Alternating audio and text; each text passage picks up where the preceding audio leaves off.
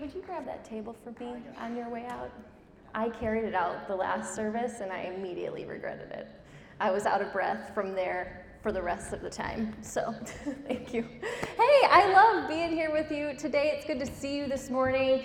I, I want to start today. Um, oh, thank you. Thanks, thanks, hon. Appreciate it. Um, I like to lean, so I need the table primarily for leaning purposes. Um, I want to start with a story about the first time I fell in love. Remember young love? so special. For me, um, this man was quite a bit older than me, uh, but he was cool. Like, he was cooler than any kid I knew in my arena. He was in a band, right? Thank you. He, he played guitar, his, he could sing, he was tall, dark, handsome, and mulleted.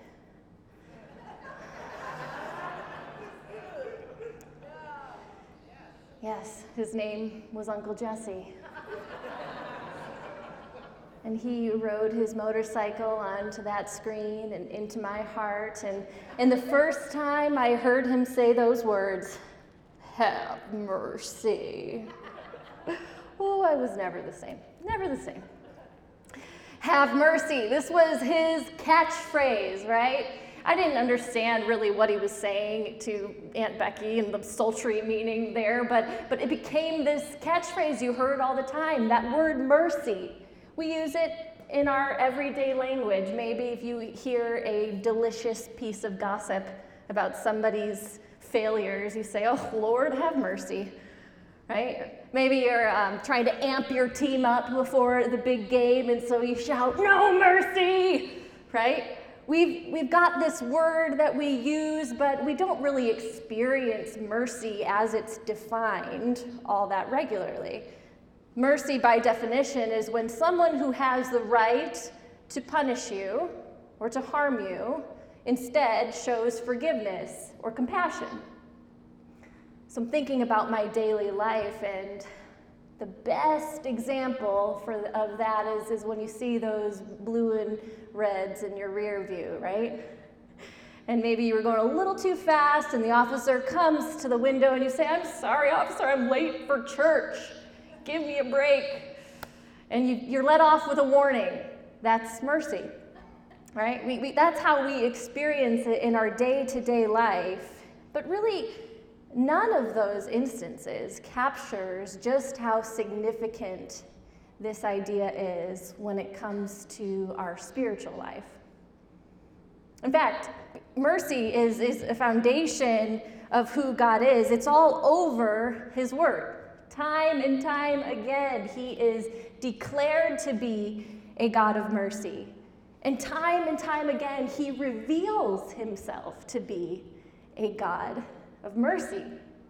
And so this morning, in this series that we are in, where we are kind of considering, contemplating who God is, all of his characteristics, all of the ways that he's revealed in Scripture, and we're asking, is God really that way? I want us to consider God's mercy.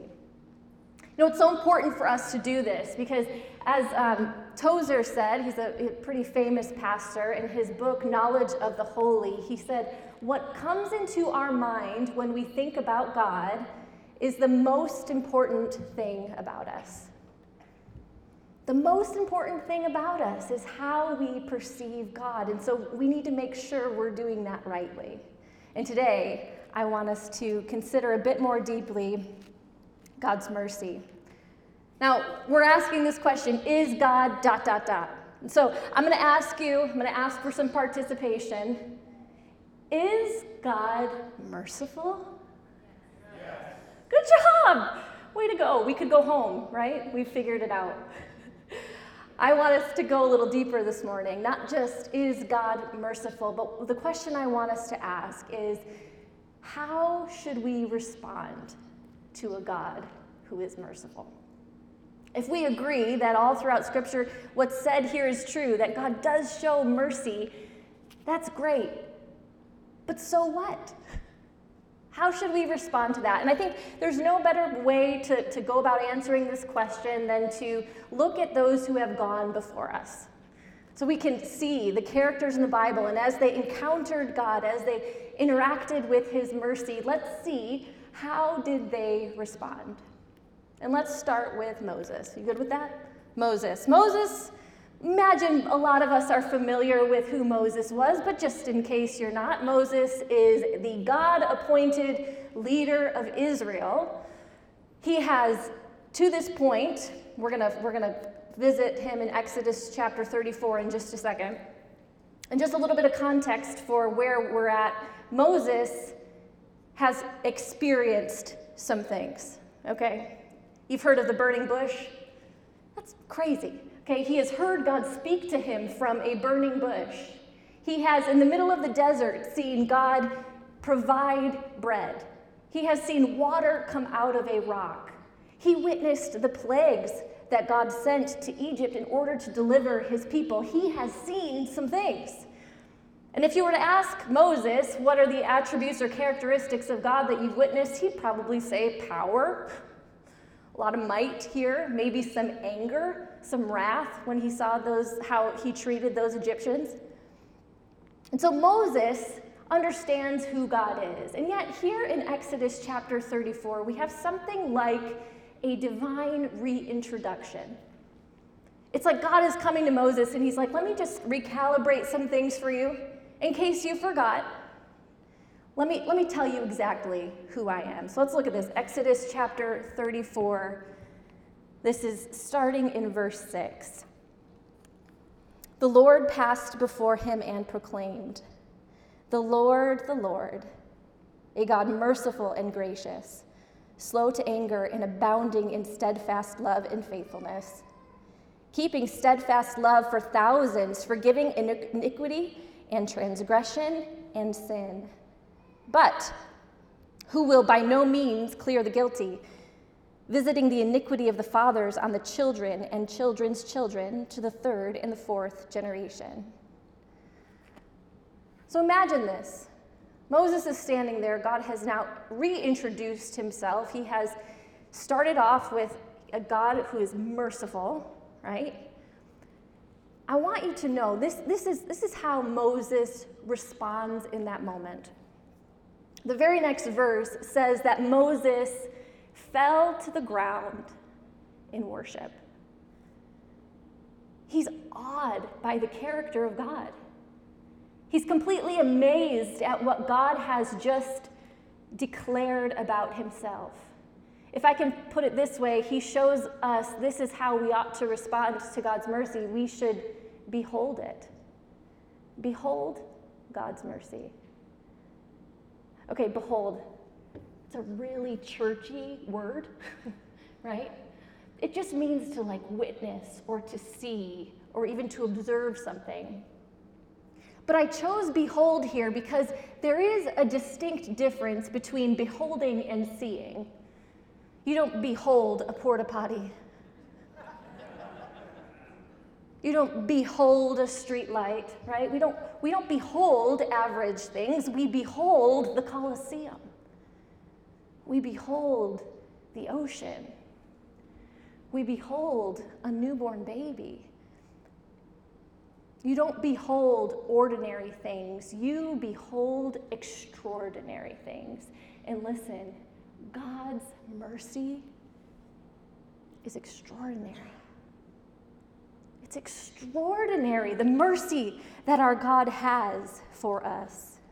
And I want you to see that this morning. Let's, let's just stop for a moment and, and consider whether or not it's significant that God starts in this introduction with mercy. He leads off with mercy. That's the first thing that he wants Moses to hear is that I am a God merciful and gracious. Whew. Don't you love that glimpse into the tender, the gentle, the loving heart of our God? But it's not where he ends, is it? It, it does go on, and he continues and he says he, he will not clear the guilty. He will not look past sin. If, if we had to put a word to that, we would call that God's holiness or God's justice. We don't like too much to talk about that part of God, do we? In fact, when we were doing this series, and Dan was like, Do you want to teach on something? You could do justice or you could do mercy. I was like, Give justice to Brad. I don't want to do that. but what I've come to find out is that this attribute of God cannot be divided from his mercy. When God describes himself as a God of mercy, he goes on and he includes his justice because he's showing Moses in this moment, and I think too, yes, he's showing you and me this vital truth that without justice, there can be no mercy. Without justice, there can be no mercy. This is so important for us to understand because we are, we are so prone to considering God as either a God of justice or a God of mercy, aren't we? We think either or because that's so often how we are as humans. We either tend toward mercy or we tend towards justice. This is never more obvious than in the role of parenting. Maybe if you're not a parent yet, think back to your parents.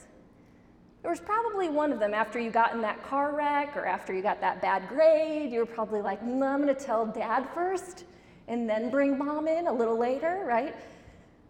And even as a parent, I know this is kind of maybe true in our household that there is the just parent and there is the merciful parent. There's the just parent who says, You didn't keep your room clean this week. You didn't do the chores that I asked you to do, and so we don't get ice cream on Ice Cream Friday. I'm sorry. And then there's the merciful parent, Dan, who um, who says, you know what, it's fine that you didn't clean your room. I want ice cream, so we're going to get ice cream. right? There is, there's, we are either merciful or we're just. But that is so not how our God is. This description that he gives us in Exodus 34, it's so beautiful in its balance. It's putting on perfect display what, what Brad talked about last week when he said, you know, we can't think of God in or terms. We have to think of him in and terms. He is just and he is merciful. And without that justice, there can be no mercy. If there was not a just standard of perfection that we had to meet, we would not need the mercy of our God.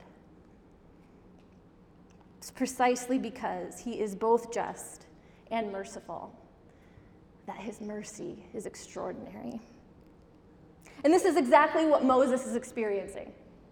So I, I, we, we dropped into Exodus 34, but if you, if you rewound, rewound? We, who rewinds anything anymore, right? Skip back, turn back two pages, you'll see Exodus chapter 32.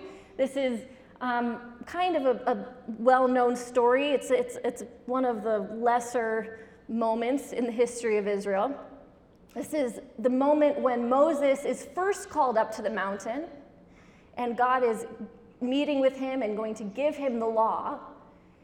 And the Israelites are down in the valley and they're getting antsy. Moses has been up there a while and they don't know what's going on. And now they have been wandering in the desert for some time, and even though God delivered them from Egypt, they're starting to get a little skeptical. Is God actually going to come through for us? Is He really listening? Is He actually all that He said that He is? And so, in this fear, in this questioning, they take matters into their own hands. They gather everybody's gold and they melt it down and they fashion an idol, a, a golden calf to worship. Just in case God is not actually going to come through, we've got this God to worship. So then Moses comes down from the mountain and he sees what's happening. This is utter rebellion. The Israelites have completely turned their back on God, and Moses is not happy. He takes those tablets that God has given him, Charlton Heston style, and he crashes them on the ground. Nobody fans of that movie? Okay, never mind. Um, he, he destroys them. He realizes that God, in his justice, will punish this. They've rebelled against him, and he, he is angry that they've brought now God's justice upon them. And he pleads with God. And God says, I will show justice on whom I will show justice. I will show mercy on whom I will show mercy. And he deals with the Israelites by sending a plague. So it's on the heels of this experience that Moses is hearing from God. Because truly, in God's justice, he could have left it there. Israel, you have disappointed me too many times. You have turned your back on me, and it's time for me to find a new people. I'm sick of this. But he doesn't. He could have left it there, but instead, he invites Moses back up to the mountain one more time. And he says, like you did before, like, like you cut those tablets, do it again. And he makes a way for Israel to be back in relationship with him. This very interaction that Moses is having with God, when he's saying very clearly, I am a God merciful and gracious, Moses is living that experience. He is beholding the extraordinary mercy of God. A couple years ago, in 2019, I believe it was, there was a story that kind of captivated the country because it showed mercy. There was a woman who was on trial, and actually, it was, it was past the trial. She had been convicted, found guilty of murdering um, a, a young man. And at this point in the process, the judicial process, you have a, a, victim's impact hearing. And so the family of the victim was invited to come and to speak into the sentencing of this woman. And the, the man who was murdered, his brother, came to court and he was given the opportunity to sit before the judge and to demand that this woman have ma- a maximum punishment and he came and he sat there and he, he looked at the woman sitting behind the defendant's table. This woman who had been convicted. And he said, I forgive you. And he asked the judge for leniency. Now, he had the right under our just system, our justice system, to, to demand that she have a, a complete sentence, the maximum punishment under the law. And yet, he asked for mercy. Now, this was remarkable, but it's only remarkable because this woman had been convicted, condemned, and found guilty. You and I are the convicted and the condemned and the guilty. Justice would be for us to have to pay the punishment for our rebellion against God. Justice would be for us to have to pay for the sins that we've committed. And yet, we sit before a holy and a just God, and He shows us extraordinary mercy. So, how do you behold God's mercy? I want you to think about that. How do you behold God's mercy? When you consider God's mercy, are, are, you, are you thinking of God in terms of, of only his judgment, that he is, he is a harsh God that is ready to condemn you at the drop of a hat? Or maybe you think more about God as that loving God who, yeah, I sin, but he's just going to love me through it and it's fine. These are both errors in the way we think about God. If you think of Him as, as just a, a, an eager judge ready to punish you, you are missing out on the loving, tender, gentle heart of your compassionate Savior. But if you see him as, as just this loving, flowery God who, who doesn't really care when we sin, when we're far from him, he, he's fine. Listen, you're making God's mercy something nice, but not necessary. You're, you're making God's mercy kind of ordinary. We have to see God fully in both his justice and his mercy in order for us to behold it. You know, if, if God's mercy is true of him throughout history, then, then we can find another, another character in the Bible who's encountered it and, and gives us an example of how to respond. And the next place I want you to see is, is King David. Okay, King David is, okay, he's like one of like the, the, the Bible's greatest hits, you know, you know, the David and Goliath story. You familiar with that one? Little tiny shepherd boy kills the I said dragon last service, and it just is the only word that came to my mind just now. He slays the giant, not the dragon. That's a different book. Um, okay, so David is shepherd boy, has this great experience defeating an army, grows up, he becomes king of Israel, and in fact, at one moment, he is described as a man after God's own heart. However, Throughout his rule as king, he takes a few bad turns. He uh, takes advantage of a woman, and then he has her husband killed in order to cover his tracks. So, not great. And I wish I could say that he immediately felt remorse and he was broken, but it took him a really long time to get to the place where he finally realized that he had really messed up. But when he did, when he finally comes to that place of brokenness and realizing how far he had strayed from, from what God wanted for him, he writes one of the most powerful Psalms in all of Scripture. This is Psalm 51. he says, Have mercy on me, O God, according to your steadfast love, according to your abundant mercy, blot out my transgressions. Wash me thoroughly from my iniquity and cleanse me from my sin, for I know my transgressions, and my sin is always before me. Against you, you only have I sinned and done what is evil in your sight. So you are right in your verdict and justified when you judge. David shows us that the response to God's mercy is to, to beg for God's mercy. Can you sense the emotion in the words that David says here? Have mercy on me, O God.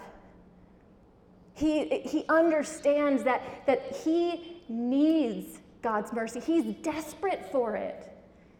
He realizes how great of a mistake he's made, that he has strayed from God, and now he knows there is no course forward but for the mercy of his God. He shows us this posture. The proper posture to take is to beg for God's mercy. Now, there's something interesting about what David says here. It's always seemed peculiar to me, and I wonder if you feel that too. He says, Against you, you only have I sinned. Does that seem strange? I think the woman that he abused would have an argument to make that he sinned against her. Certainly, the man who was murdered could make an argument that yes, he also was sinned against. So, what's David doing here? When he says, Against you, you only have I sinned. I think what, what's happening here is that David understands something so essential about God. It's that he is the final judge. So when he says, Against you, you only have I sinned, don't be mistaken. He is not diminishing the hurt that he has caused to Bathsheba and Uriah. He is not diminishing that. Instead, he is heightening anything that he would do that is an offense to a holy God. So, yes, the sin that he's committed, the, the abuse and, and the, the killing, all of that is terrible. But what he's saying is that nothing compares to simply turning against my God. And so, so what does that mean for you and me? That shows us that although have mercy on me in this instance is the cry of an abuser and a murderer, have mercy on me, O God, ought to be the cry of the gossip and the liar. That whatever sin it is that has crept into our lives, we need to beg for God's mercy. I have to admit to you that I'm not good at this. I am not good at, at begging for God's mercy, at it, even regularly asking for His forgiveness. And, and I don't mean that to say I'm sinless, certainly not. I think when I think of God's mercy, I think of it as at a time when I turned from the world and started following Jesus. That was the moment that I needed God's mercy. But day to day, this little stuff that I let in my life, I don't find myself leaning toward remorse. Instead of remorse, I rebrand. Okay? Like, it's not venting, I'm, it's not gossip, I'm, I'm just venting. It's not impatience, my kids are crazy. it's not greed. I'm American. It's not envy, it's Instagram. It's not pride, I'm right. It's not laziness, it's a Netflix binge. You see, these, these things that have, have crept into our lives, you know, we, we're overrun. We are, we're crippled by insecurity. We neglect our spiritual disciplines. We harbor discontentment in every area of our lives.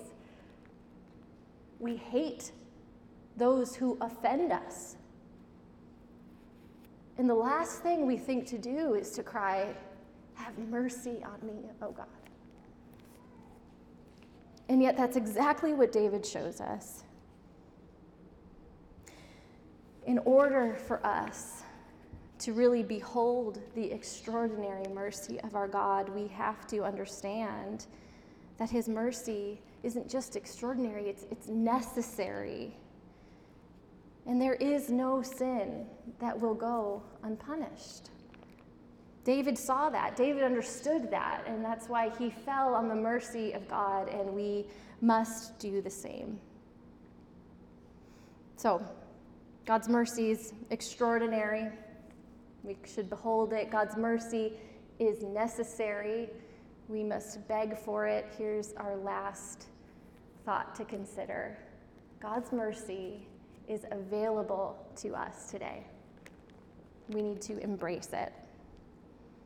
You know, there's a danger in us talking about God's mercy as something. I think we miss something profound. God's mercy is not just something, God's mercy is someone.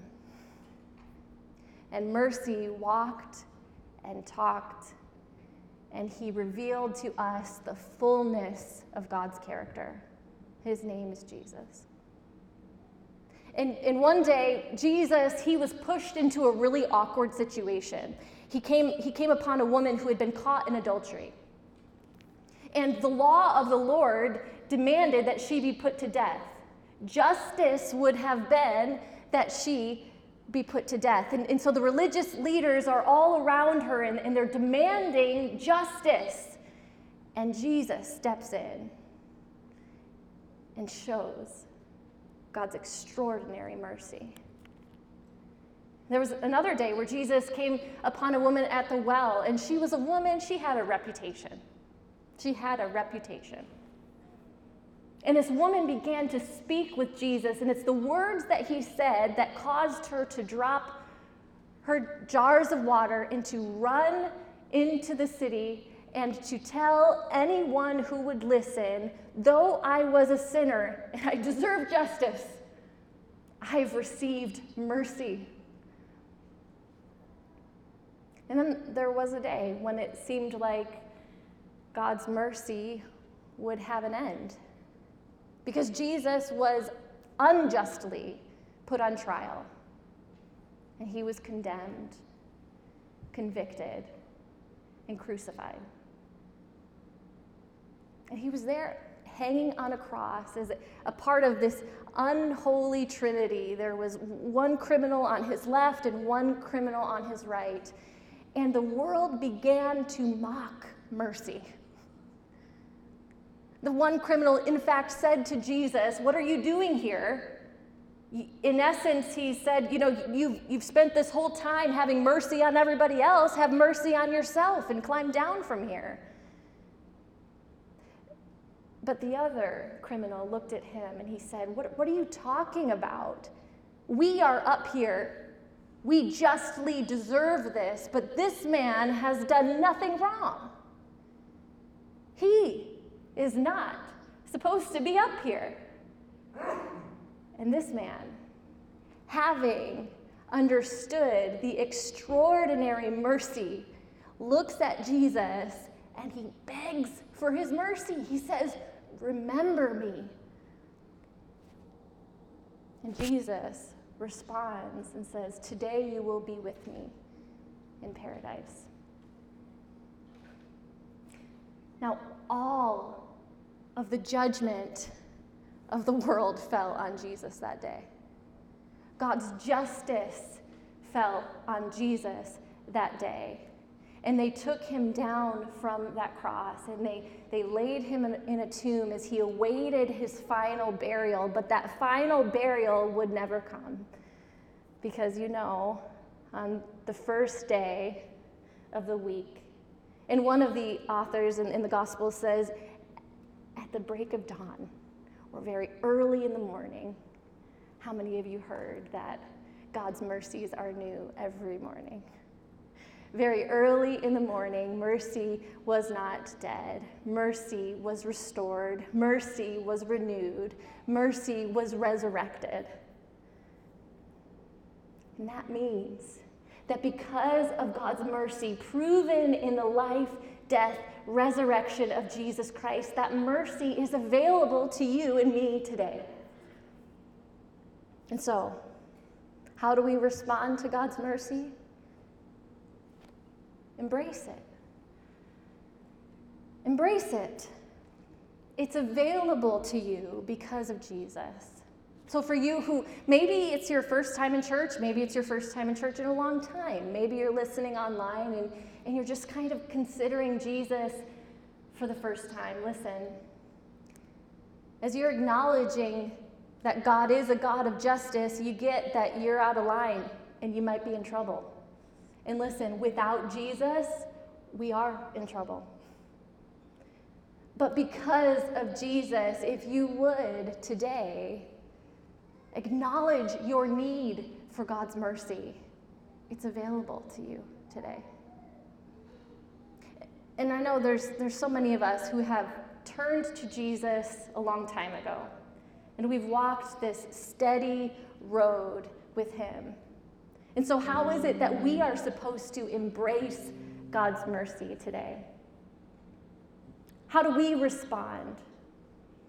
You know, I think that when we have those moments where we turn away from the Lord or we, we make mistakes, we're so apt to, to white knuckle it and to say, I'm never going to mess up again. I can do this. Instead of embracing his mercy. So listen, if you are far from God because you've rejected him, Jesus is mercy. If you persist in life without even considering the gospel, Jesus is mercy. If you continue to do the things that you know you shouldn't and, and don't do the things that you know you should, Jesus is mercy. When you become caught up in the cares of this world, Jesus is mercy. When you grow weary in doing good, Jesus is mercy. In each of these moments, when you find yourself missing the mark, don't try and pull yourself up by your bootstraps and muscle through. Fall on the mercy of God that is available to you in the work of Jesus Christ alone. Embrace his mercy. God's mercy is extraordinary. His mercy is necessary. And God, we thank you that your mercy is available to us today in Jesus Christ. May we not take that truth for granted. In his name, amen.